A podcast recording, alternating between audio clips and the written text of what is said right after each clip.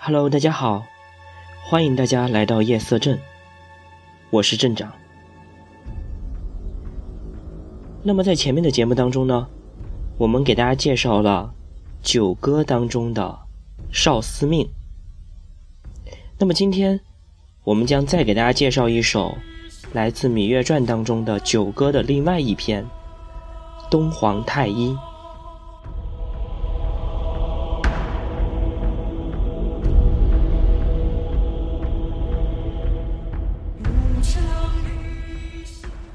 东皇太一是战国时期楚国伟大诗人屈原的作品，这是九歌的开首篇，是祭祀东皇太一的祭歌。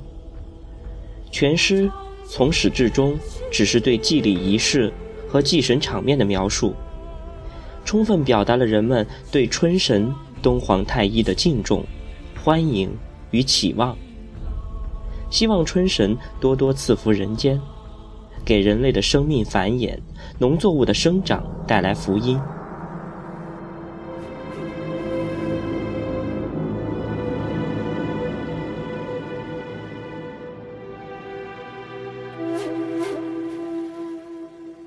九歌《东皇太一》作为九歌的开首篇，在全诗中有着特殊的地位与意义。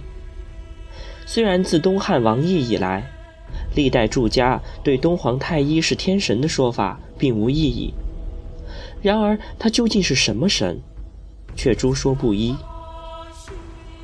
心经》记载，太一星在天一南半度，天地神，主十六神。《庄子·天地篇》云：“主之以太一。”成玄英注：“太者，广大之名。”一以不二为称，言大道旷荡，无不至为，囊括万有，通而为一，故谓之太一也。《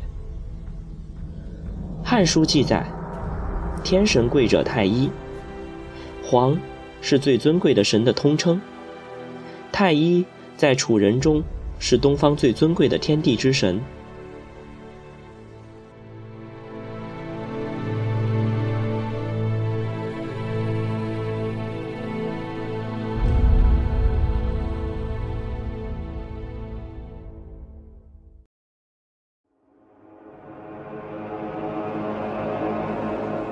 其实太一在屈原时代并不是神，他在东皇太一中不可能充当神的称谓。